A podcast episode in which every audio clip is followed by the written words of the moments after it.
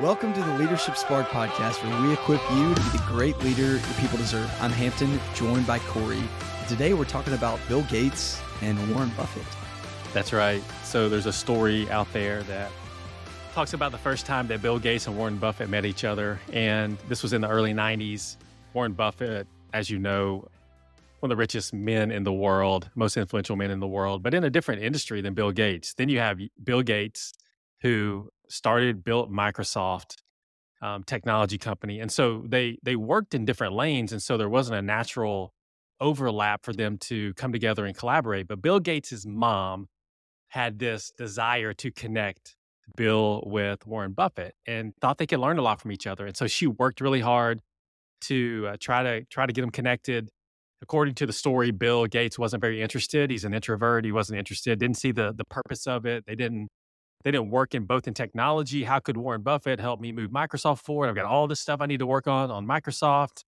And so he was really, really against coming together and just having a meal with Warren Buffett to learn. But Warren Buffett was traveling out to to Seattle, and Bill Gates, his mom, was able to orchestrate a dinner together. And so one of the things that she did at the dinner table was we have two very very successful people people and she was really curious of what their secret to success was and so she had them write down unknowing to each other right write down what they would say is the number one driver of their success. And the cool thing is it is hampton they both said the same thing. They both wrote the word focus down.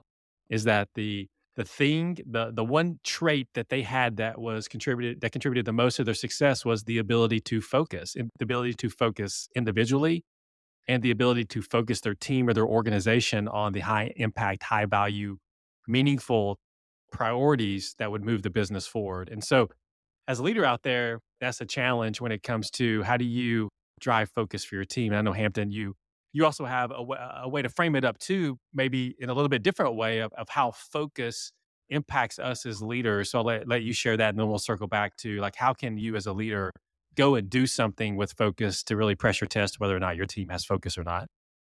For our listeners out there, I can't tell you how many times I've heard my friend Corey Tao say the word focus. He does a really good job of keeping us focused at Wild Spark. It's easy to get that shiny object syndrome and have lots of new ideas that might even be good. But if you have a vision, you know what that is, and you don't focus on it, you really can get distracted. And so with with Corey leading the operations here at Wild Spark, always does a really good job of doing that. From my own life, I I enjoy uh, fitness, and in that area, that seems to be something that people can relate on. Every, everyone or many people have goals in that area. And one thing I've noticed is that um, there's people that are always jumping around to new things in the world of fitness. And and, and by the way, if you're active and uh, you you you move your body and you enjoy what you do, then then great, keep doing that. But if you do have certain goals, whether it's some sort of weight loss journey or you're trying to build muscle or build more endurance, whatever it is, I've noticed that a lot of times people go from, you know, training for their half marathon to going lifting in the gym to the going and doing Pilates and then all this different stuff. And I just think that there's this lack of satisfaction with achieving the goals that they want to achieve because they're not focusing. And the fittest people that I know oftentimes are willing to do that boring work over and over and over again.